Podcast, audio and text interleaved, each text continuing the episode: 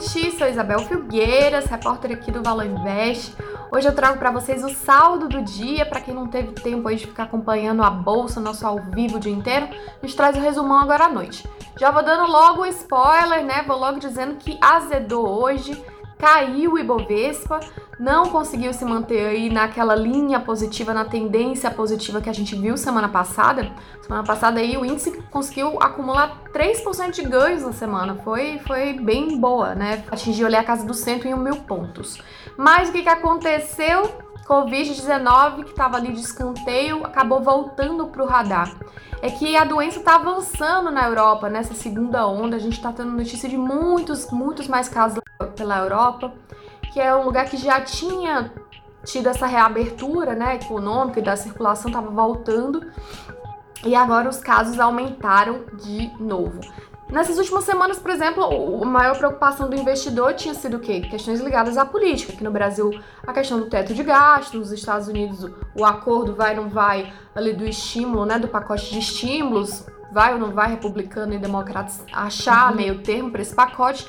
Mas agora a notícia é a Covid realmente que voltou aí para o radar e a Covid é aquela coisa que ninguém tem muito controle, né? Nem o investidor e nem os governos também. Uma coisa é um impasse mais difícil de resolver.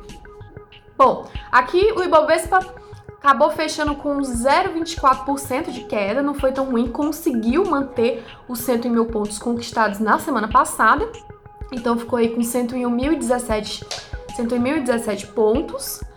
O dólar fechou em queda de 0,28%, cotado a 5,62 mais ou menos, né? Mas aí por que, que essa questão de Covid está voltando? Não é uma coisa superada? Porque assim, estão se falando em medidas de restrição de novo, de circulação de pessoas, questão de, de lockdown novamente, toque de recolher e aí também em muitos países, né? Isso acaba gerando impacto na economia. A gente viu isso aqui muito de perto no Brasil, teve que ter auxílio emergencial teve que ter negociação de estímulos em setores também, como a aviação. Então, é uma coisa que acaba deixando todo mundo apreensivo realmente, né? As pessoas vão consumir menos em todos os setores e acaba aí que é um banho de água fria pro, pro investidor. E aí, cada vez mais está se entendendo que talvez a recuperação econômica, que muita gente estava dizendo que seria em forma de V, né? Com vinha aqui, teve aquela queda de, de março por causa da Covid e ia subir mais ou menos como se fosse numa linha reta. Mas não tá sendo bem assim, né? Cada vez mais a gente vê que esse, esse caminho de volta ele vai ter alguns percalços aí, enquanto pelo menos não tiver vacina, fica tudo muito em aberto da situação da Covid, né? E sobre, voltando aqui para os Estados Unidos, não é que o pacote de estímulo saiu do radar de vez, né? ele é uma preocupação, ele tá aí, mas é que a gente está vendo que a eleição está chegando, está cada vez mais perto, esse pacote está cada vez mais longe, né? E para piorar a situação, que também deixou os investidores bem desconfiados por lá, tá tendo aí na, nesse risco de derrota do presidente Trump um, um, um quê de, de crise institucional, porque ele já disse que ele vai questionar o resultado das eleições, se ele perder, só se ele perder. Se ele ganhar, as eleições funcionaram, mas se ele perder, tem coisa errada aí. Então ele já anunciou que vai fazer esse questionamento, né? E realmente nas pesquisas ele tá atrás do adversário democrata, Joe Biden, né?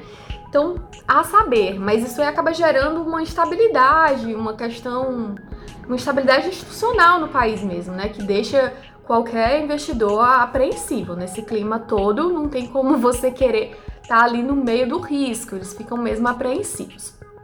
Enfim, diante dessas incertezas todas, dá até para entender por que, que a vontade de tomar risco caiu hoje, né? Não só aqui no Brasil, nos Estados Unidos, no mundo todo também.